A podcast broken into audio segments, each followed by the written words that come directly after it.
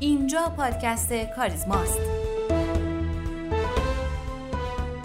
در پادکست کاریزما در مورد اقتصاد حرف می‌زنیم. علل خصوص بازار سرمایه. من آرام نظری و میسم رحمتی کارشناس ارشد مالی از گروه مالی کاریزما با شما هستیم.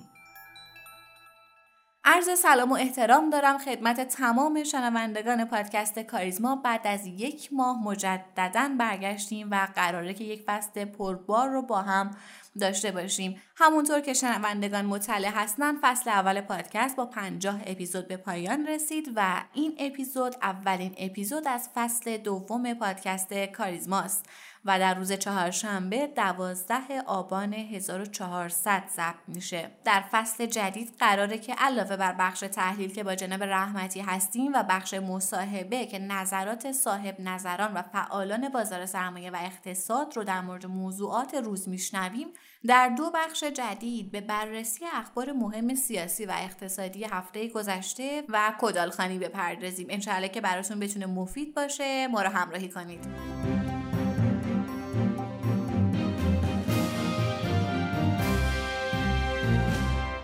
اخبار مهمی که در هفته گذشته منتشر شد. در این هفته اخبار اقتصادی نسبتاً بیشتر از خبرهای سیاسی بوده. اولین خبر مهم مربوط به گزارش مرکز پژوهش‌های مجلسه که بیان کرده حدود 307 هزار میلیارد تومن کسری غیر قابل تأمین خواهد داشت که به این مفهومه که دولت در صورت عدم افزایش منابع یا کاهش هزینه قطعا باید از طریق محل پایه پولی و ایجاد تورم این کسری رو جبران کنه.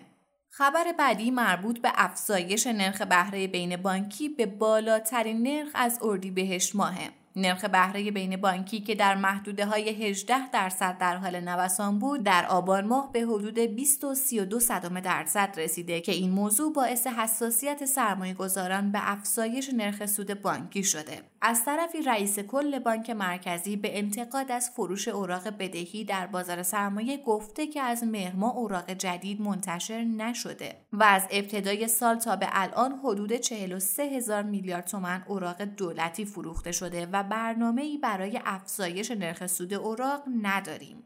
در این هفته یک خبر مهم دیگه هم در گروه خودرویی منتشر شد که به نظر خبر قطعی و خوبیه. رئیس سازمان بورس گفته که روش فعلی قیمت گذاری دستوری خودرو مورد قبول نیست و تصمیم گرفته شده که قیمتهای فروش خودرو کارخانه رشد منطقی پیدا کنه. و اما تنها خبر سیاسی مهم در این هفته صدور بیانیه مشترک بین آمریکا، بریتانیا، آلمان و فرانسه بود که در این بیانیه این کشورها بر تعهد خودشون مبنی بر جلوگیری از دستیابی ایران به سلاح هسته‌ای تاکید کردند. و اما در بخش کدالخانی در این هفته خبر بسیار مهمی در کدال اتفاق نیفتاد. در شرکت های غذایی افزایش نرخ رو شاهد بودیم که نشون دهنده تورم کالای مصرفی شرکت هاست. شرکت پتروشیمی خلیج فارس پیشنهاد افزایش سرمایه 74 درصدی از محل سود انباشته و سایر اندوخته را بر روی کدال آورد و در فامیلی هم مجوز افزایش سرمایه 100 درصدی از محل سود انباشته صادر شد. بازار سرمایه دو ماه گذشته شاهد اتفاقات عجیب و غریب بود. از افت هیجانی شاخص کل گرفته تا تغییر ریاست سازمان بورس. بازار سرمایه از اواسط شهریور ماه بعد از رشد حدود 45 درصدی وارد یک روند نزولی شدید شد که دوباره اعتراض سهامداران رو در پی داشت. این افت بازار سرمایه باعث شد که دوباره شاهد تغییر ریاست سازمان بورس باشیم. هرچند بعد از تغییر ریاست سازمان همچنان افت بازار ادامه داشت. ریاست جدید سازمان بورس در اولین جلسه مهم خودش با فعالان بازار سرمایه تأکید به بهبود کلی بازار سرمایه داشت و به حقوقی های بازار سرمایه حمایت از بازار رو ابلاغ کرد. بعد از این جلسه بود که بازار سرمایه کم کم از وضعیت قبلی خودش فاصله گرفت و کمی فضای بازار سبز رنگ شد. هرچند بسیاری از تحلیلگران اعتقاد دارند شرایط بازار ثابت نیست و نباید هیجان زده عمل کرد. خب بریم که قسمت جدید رو شروع کنیم. آقای رحمتی سلام خوش آمد میگم بهتون و خوشحالیم که در این فصل هم شما رو در کنارمون داریم. من هم سلام عرض می‌کنم به همه شنوندگان عزیز و شما خانم نظری. امیدوارم سلامت باشید و خیلی خوشحالم دوباره با پادکست کاریزما در خدمت شما هستم. خب آقای رحمتی ما یک ماه نبودیم و خب یک ماه نتونستیم بازار رو توی پادکست در واقع بررسی کنیم. از ابتدای پاییز تا به الان که حدودا نیمه پاییز هست تحلیل شما از اوضاع بورس به چه صورته؟ همونطور که شما بیان کردید از اول پاییز وضعیت بازار به هیچ عنوان مناسب ارزیابی نمی‌شد و این موضوع می‌تونه دلایل بسیاری داشته باشه که من به چند مورد مهم اون می‌پردازم. یکی از دلایل مهم این افت اخیر ایجاد رکود در تمام بازارهای اقتصاد ایرانه. به حال شرایط اقتصاد ایران همونطور که همه می‌دونیم وضعیت چندان خوبی نداره و بعد از یک تکانه بسیار شدید به نظر می‌رسه شاهد کمی ثبات شرایط باشیم. از طرفی دولت با کسری بودجه بسیار شدیدی همراهه و در کنار این موضوع قصد داره نقدینگی کشور رو در شرایط متعادلی قرار بده. بنابراین یکی از راههایی که دولت می‌تونست شرایط رو به اصطلاح استیبل کنه فروش اوراق دولتی بود که همین موضوع قطعا روی تمام بازارهای اقتصادی کشور تأثیر می‌ذاره علل خصوص بازار سرمایه. نکته بسیار مهم این روزهای بازار سرمایه رکود معاملاتیه. شاید عمده تحلیلگران اعتقاد داشته باشند بسیاری از سهما از نظر ارزش ذاتی ارزندن. ولی این نکته مهم در بحث معاملات سهم یا بهتر بگم عرضه و تقاضاست که فعلا بازار مشکل تقاضا رو داره. اون هم به دلیل رکود. اما دلیل دیگه که بازار با افت همراه شد تداوم ابهامات بود. بارها گفته شده که در شرایط فعلی ابهامات و ریسکای موجود یه فضای گنگی رو بر روی معاملات سهم ایجاد کرده. نامعلوم بودن سرنوشت مذاکرات هسته‌ای برای احیای اون فضای اقتصادی کشور رو به یک فاز انتظاری فرو برده. موضوعی که مختص بورس هم نیست و بازارهای دیگه مثل مسکن و خودرو و دلار رو هم درگیر خودش کرده. این موضوع سبب شده تا معاملهگرانی که از رفتار تحلیلی تری بهره می‌برن در حالت انتظار قرار بگیرن. اما دلیل دیگه که مختص بازار سرمایه از ضعف بازارگردانیه. یکی از وظایف اصلی بازارگردانان بورس حفظ بازاری روون و منظمه. به نظر می‌رسه اعمال محدودیت هایی از جمله حجم مبنا و محدودیت در دامنه نوسان جایگزین بازارگردانا در بازار سرمایه ایران شده. این موضوع باعث میشه تا در زمان بروز اتفاقات تاثیرگذار بر بازار به دلیل یک طرفه بودن شاخص و حجم معاملات در مسیر یکسانی قرار بگیره و همزمان با رکود بازار شاهد کاهش حجم معاملات هم باشیم. خب از الان به بعد چه انتظاری میشه برای بازار داشت خب واقعیت امر اینه که بازار سرمایه هرچند بعد از جلسه ریاست جدید سازمان با های بازار سبز پوش شد ولی حجم معاملات در حدی نیست که برگشت روند رو انتظار داشته باشیم. از نظر بنیادی که بازار سرمایه فضای نسبتا خوبی رو داره. گزارشات 6 ماهه و ماهانه گروه های پرپتانسیلی مثل فلزات و پتروشیمی کاملا مثبت ارزیابی میشه و به نظر می‌رسه بنیادی کارهای بازار سرمایه غالبا در طرف خرید ظاهر میشن. از نظر تکنیکالی هم شاخص به محدوده حمایتی 1 میلیون هزار واحد نزدیک شده بود و از همون حوالی برگشته و شاید صرفا تکنیکالیست های بازار منتظر شکست خط روند نزولی شاخص کل در محدوده 1 میلیون هزار واحد باشند. در نتیجه همونطوری که مشاهده می‌کنیم از نظر تحلیلی بازار با همین متغیرهای فعلی وضعیت مناسبی داره اما بحث رکود فعلا قدرت بیشتری رو نشون داده. این رکود هم به معنای ساده می‌تونیم همون نبود نقدینگی در بازار سرمایه ترجمهش کنیم. اما من به وضعیت فعلی بازار زیاد بدبین نیستم. حداقل اینطور می‌تونم بیان کنم که بازار سرمایه جا برای افت بیشتر نداره ولی با کمی تغییر در متغیرهای بنیادی می‌تونه رشد خوبی رو داشته باشه آقای رحمتی با برگشت بازار فکر می‌کنید که چه گروه هایی با استقبال بیشتری همراه بشن؟ ببینید برخی از گروه ها با خبرهای مهم خیلی سریع تغییر وضعیت میدن نمونه بارز گروه خودروه که با یک خبر حذف نرخگذاری دستوری شاهد تقاضای نسبتا بالا در این هفته بودیم. یه سری گروه هم از نظر سوداوری واقعا ایدالن به عنوان مثال در گروه سیمان شایعات سودهای بالا برخی از سهم‌ها رو با تقاضا همراه کرده. به عنوان مثال سود پیشبینی شده 120 تا 150 تومانی برای سیمان سپاهان یا سود 800 تومانی برای ساروم باعث شده این نمادها مورد توجه بازار قرار بگیرن. در فولادی هم خب شرکتی مثل فولاد مبارکه گزارشات خوبی رو روانه بازار کرده و فروش های خوبی هم در بورس کالا به ثبت رسونده. در معدنی هم وضعیت مثبت ارزیابی میشه و به نظر می‌رسه بیشتر نمادهای این گروه سودسازی بالایی داشته باشن اما برخی از گروه ها هم از نظر تکنیکالی می‌تونیم مورد بررسی قرار بدیم به عنوان مثال گروه بانک شاید زیاد نظر گزارشدهی مناسب نبوده ولی در افت اخیر یکی از گروه هایی بود که افت شدیدی رو تجربه کرد و بیشتر نمادهای این گروه به حمایت های مهم می رسیدن. ممنون از همراهی شما جناب رحمتی. خدا قوت. به امید دیدار خدا نگهدار.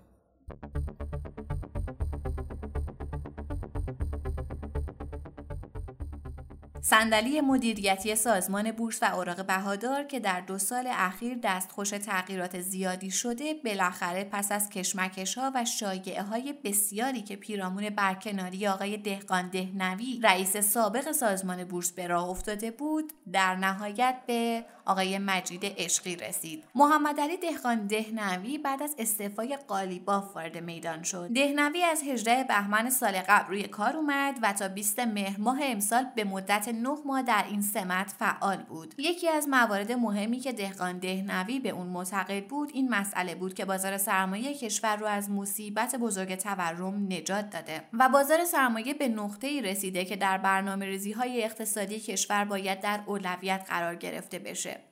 وی تاکید داشته که بازار سرمایه با پتانسیل ذاتی خودش در حوزه مبادلات مالی، ساماندهی بازارهای موازی و ایجاد تعادل در نظام اقتصادی، مأموریت حمایت از تولید رو در راستای کار خودش قرار داده. در واقع دهنوی اعتقاد داشت اگر بورس نبود دولت باید برای تأمین مالی خودش پایه پولی رو افزایش می‌داد و به نظر می‌رسه با توجه به بحران بازار سرمایه و مقطعی که بازار روند ریزش رو در پیش گرفت و تدابیر برای بازگشت بازار به نتیجه ای نرسید دهنوی برای تغییر این روند روی کار اومد. دوره ریاست دهنوی بسته حمایتی سه به علاوه هفت یکی از مهمترین تصمیماتی بود که دهقان گرفت. اما بعد از نه ماه ریاست سازمان کنار گذاشته شد و مجید عشقی بر صندلی ریاست سازمان بورس تکیه زد. در حال حاضر این سوال اصلی به ذهن می‌رسه که نقش ریاست سازمان بورس در بازار سرمایه چیه؟ و این تغییرات چقدر به بهبود بازار کمک کرده.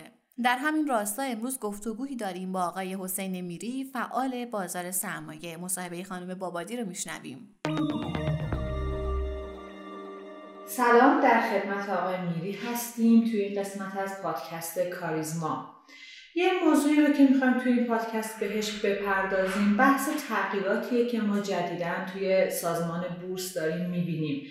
تقریبا از یک سال قبل شاهد اون هستیم که رؤسای سازمان بورس ظرف مدت کوتاهی تغییر می‌کنن. ابتدا این مسئله با در حقیقت استعفاهایی نشون داده میشه که ابتدا تکسی تکسی تکسی و بعد از چند روز که شایعه ها و شایعه ها خیلی زیاد میشه مشخص میشه که نه اون شایعه ها درست بوده و رئیس سازمان بورس یه جورایی کنار گذاشته میشه. ما می‌خوایم با آقای این خصوص صحبت کنیم که به نظرشون از دیدگاه فعال بازار آیا تغییرات این چنینی در این سطح لازم هست که اتفاق بیفته توی بازار سرمایه ما در شرایط کنونی شرایط که ما در حقیقت می‌تونیم بگیم بازار نامتعادل و نوسانی داریم؟ بفرمایید جناب میری بسم الله الرحمن الرحیم.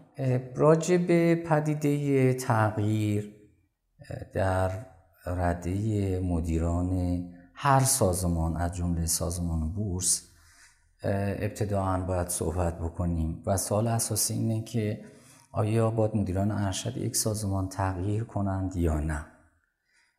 جواب این سوال مثبت و بدون تغییر هیچ سازمانی مسیر توسعه خودش رو حفظ نخواهد کرد. منتهای مراتب تغییراتی که در رده مدیریتی اتفاق میفته باید حداقل از دو ویژگی برخوردار باشه. ویژگی اولی که داره اینه که تغییرات مدیران ارشد باید هدفمند باشه. و نکته دوم این که فاصله زمانیش فاصله زمانی منطقی باشه. اگر با این دو شاخص نگاه بکنیم به تغییر مدیران به ویژه در سازمان بورس شما در قوانین مقررات هم اگر ملاحظه بفرمایید ما برای تغییر هیئت مدیره و رئیس سازمان بورس در مقررات هم داریم که در یه فاصله زمانی باید تغییر ایجاد بشود. حالا ممکنه در شرایط خاص ابقا باشه اما قوانین و مقررات تغییر رو پیش بینی کرد و لذا پدیده تغییر پیش بینی شده است و پدیده بدی نیست. هدف از تغییر چیه؟ هدف از تغییر اینه که وقتی یک مدیری در یک جایگاه سازمانی قرار می‌گیره یک برنامه ای رو تعریف می‌کنه یا یک برنامه ای در اختیارش قرار می‌گیره از طرف تیم و مراجع قانونی اون سازمان که باید تلاش کنه که به اون اهداف دست پیدا بکنه. به تب ما انتظار داریم که مدیر ارشد تمام توانایی‌هاشو به کار می‌گیره تمام ظرفیتاشو به کار می‌گیره اون هدفها رو محقق بکنه از یه جایی به بعد انتظار ما اینه که اگر یک مدیری با یه سبک مدیریتی با یک قالب فکری عوض بشه و ما یه نیرویی رو با انرژی بالاتر با ایده های نوتر جایگزین بکنیم قاعدتا می‌تونه مسیر توسعه اون سازمان رو تسریع بکنه.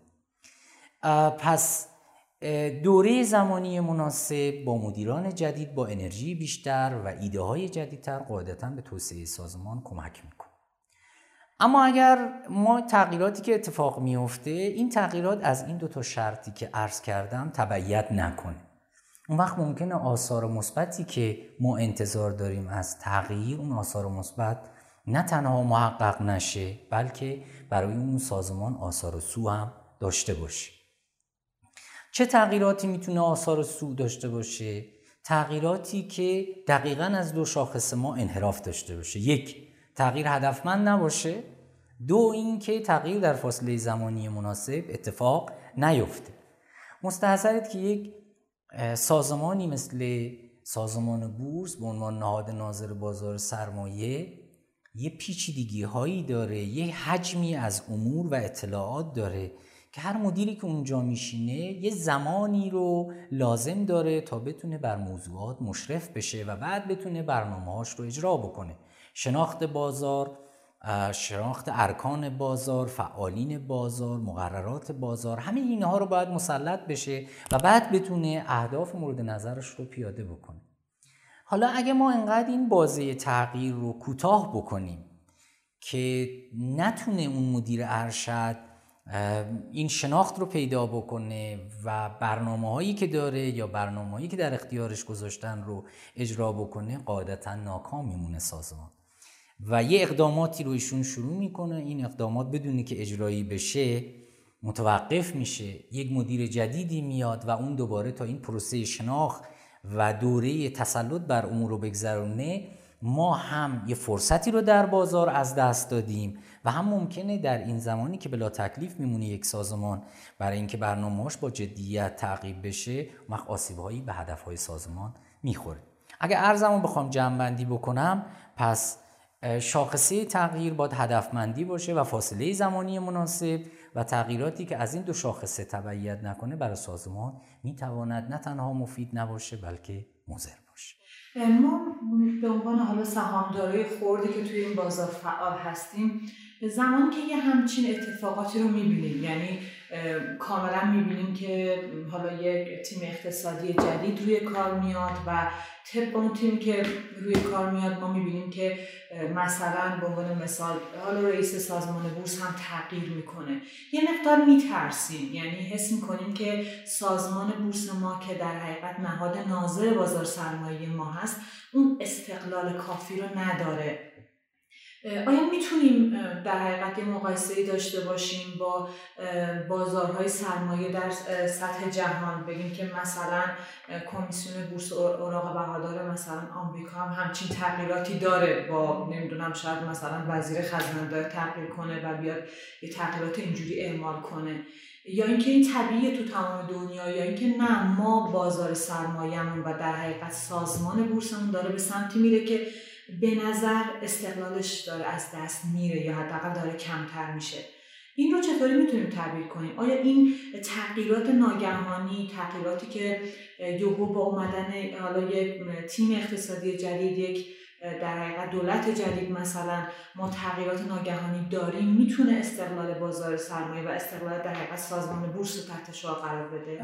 ببین با این فرمایشی که شما دارید سوالی که مطرح فرمودید چند تا نکته توش نهفته است. یکی بحث استقلال یک بحث اینه که آیا تغییراتی که اخیرا در بازار سرمایه ما اتفاق افتاده حالا اگه اسمش رو استقلال نذاریم آیا این وابستگی تغییرات در سازمان خوبه یا بده و آنچه که اتفاق افتاده آیا برای بازار ما خوبه یا نه؟ ببینید در همین جای دنیا قاعدتا تغییرات مدیران این سطح در اقتصاد کشور قاعدتا از یه الگویی تبعیت می‌کنه. و ما هم در کشور ما الگو داریم براش مقررات داریم قانون داریم.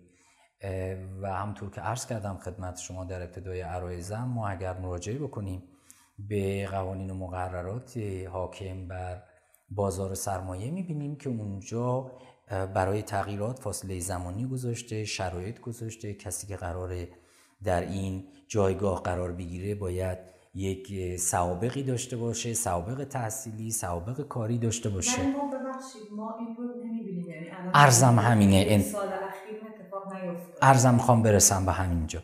ما اگر بگیم که در حوزه مستندات قوانین مقررات براش نداریم جایگاه نداریم و یا اون مفهوم استقلال برای این انتخاب زیر سوال خب شاید این خیلی با شما موافق نباشم. برای اینکه ما به نظر می‌رسه قوانین مقررات ما در این حوزه به دقت موضوع رو تدوین کرده.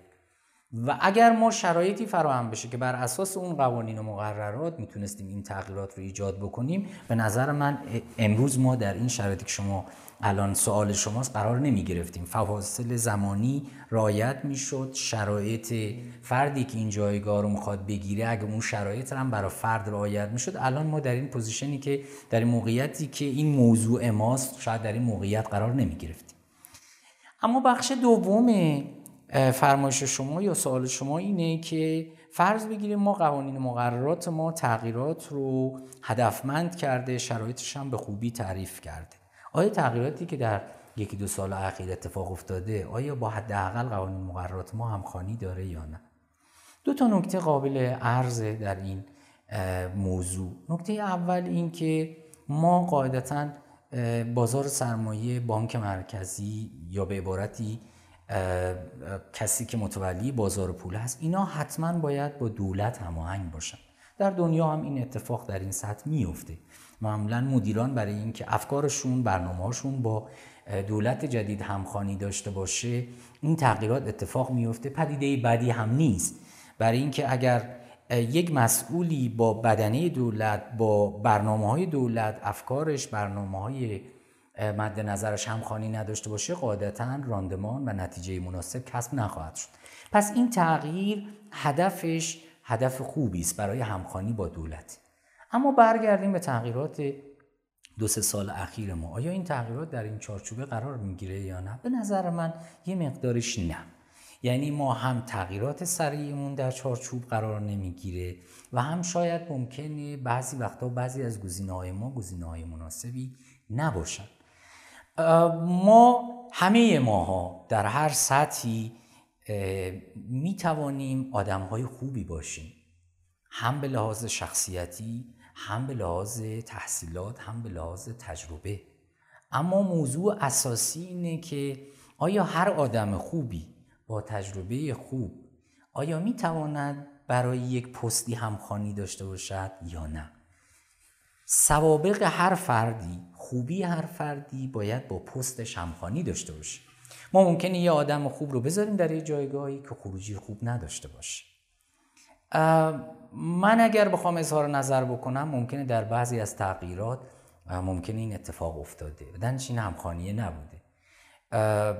ولی این رو هم توجه داشته باشیم که تو این دو سه سال اخیر بعضی از تغییراتی که در سازمان اتفاق افتاد به نظر من یه بخشیش قهری بود یعنی انتخابی نبود. اتفاقی افتاده بود و باید تغییر انجام می‌شد. در نتیجه دنبال یک گزینه گشتند که این مسئولیت رو بپذیره یک هماهنگی هایی هم داشته باشه و بعد ممکنه فردی در سازمان قرار گرفت که انتظارات من شمای سامدار جز رو ممکنه تأمین نکرده باشه. در نتیجه امروز که ما در خدمت شما هستیم اگه به عنوان یک سامدار به این موضوع نگاه بکنیم ما باید امیدوار باشیم که دوستان جدیدی که در سازمان مسئولیت پذیرفتن اینها هم آدم هایی باشن که تجاربشون سبک مدیریتیشون همون سبکی باشه که لازمه برای جایگاه رئیس سازمان و امیدوار باشیم که انشالله برنامه های خوبی هم داشته باشن.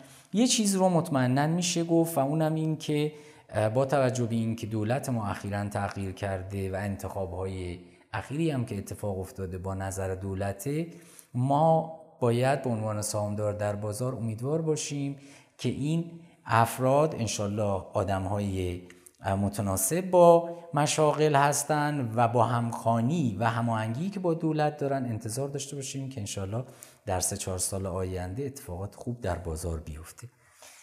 یه کوچولو جنبندی بکنم عرایزم رو.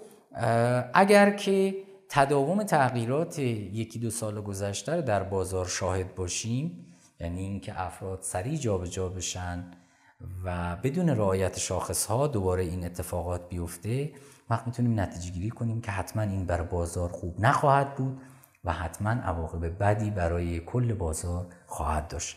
پس باید امیدوار باشیم که انشالله تغییراتی در آینده تغییرات سریع نداشته باشیم. انشالله به نظرتون این حالا اتفاقاتی که اخیرا تو بازار شاهد هستیم افته قابل توجهی که توی شاخص می‌بینیم رو می‌تونیم یه جورایی به این مسئله ارتباطش بدیم یا اینکه نه مثلا بازار ما الان درگیر یک سری مسائل دیگه است و این تغییرات حالا میشه گفت خلق سایه که می‌بینیم توی سطح مدیریتی اتفاق میفته هیچ ارتباطی میشه گفت که با روند نزولی که شاخص به خودش گرفته نداره.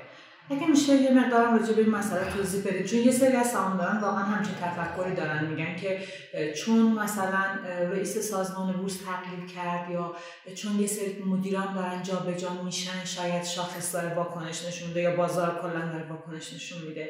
چقدر این می‌تونه منطقی باشه؟ اصلا ارتباطی داره؟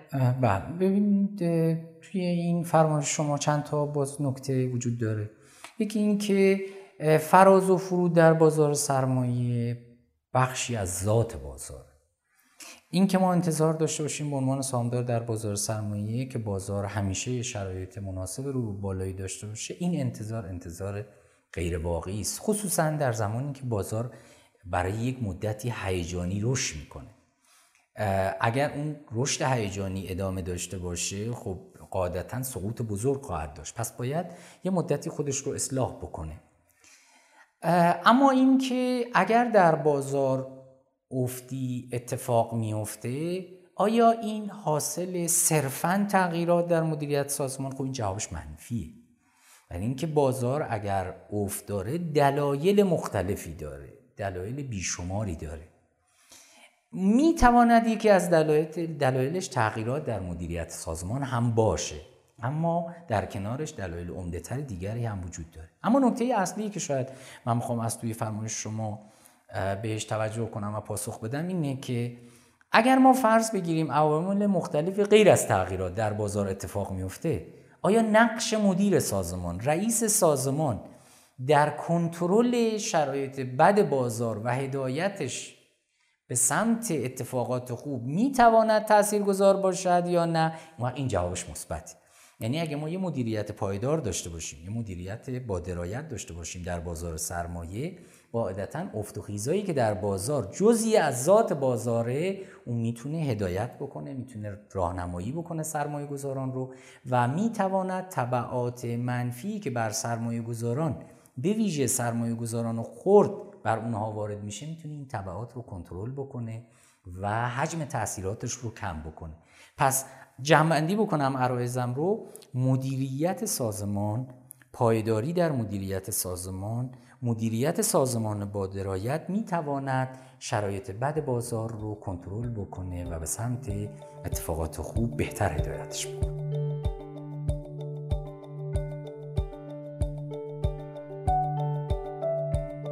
ممنون از شما که ما رو میشنوید. لطفا سوالات، نظرات، انتقادات و پیشنهادات خودتون رو از طریق آیدی تلگرام pod underline admin با ما در میون بذارید. P O D underline admin باعث افتخار ماست که صدای شما باشیم. ما رو هر هفته به نام پادکست کاریزما در تمام پادگیرها مثل Castbox، Overcast بشنوید و به اشتراک بگذارید. تا هفته آینده و قسمت بعد خدا نگهدار.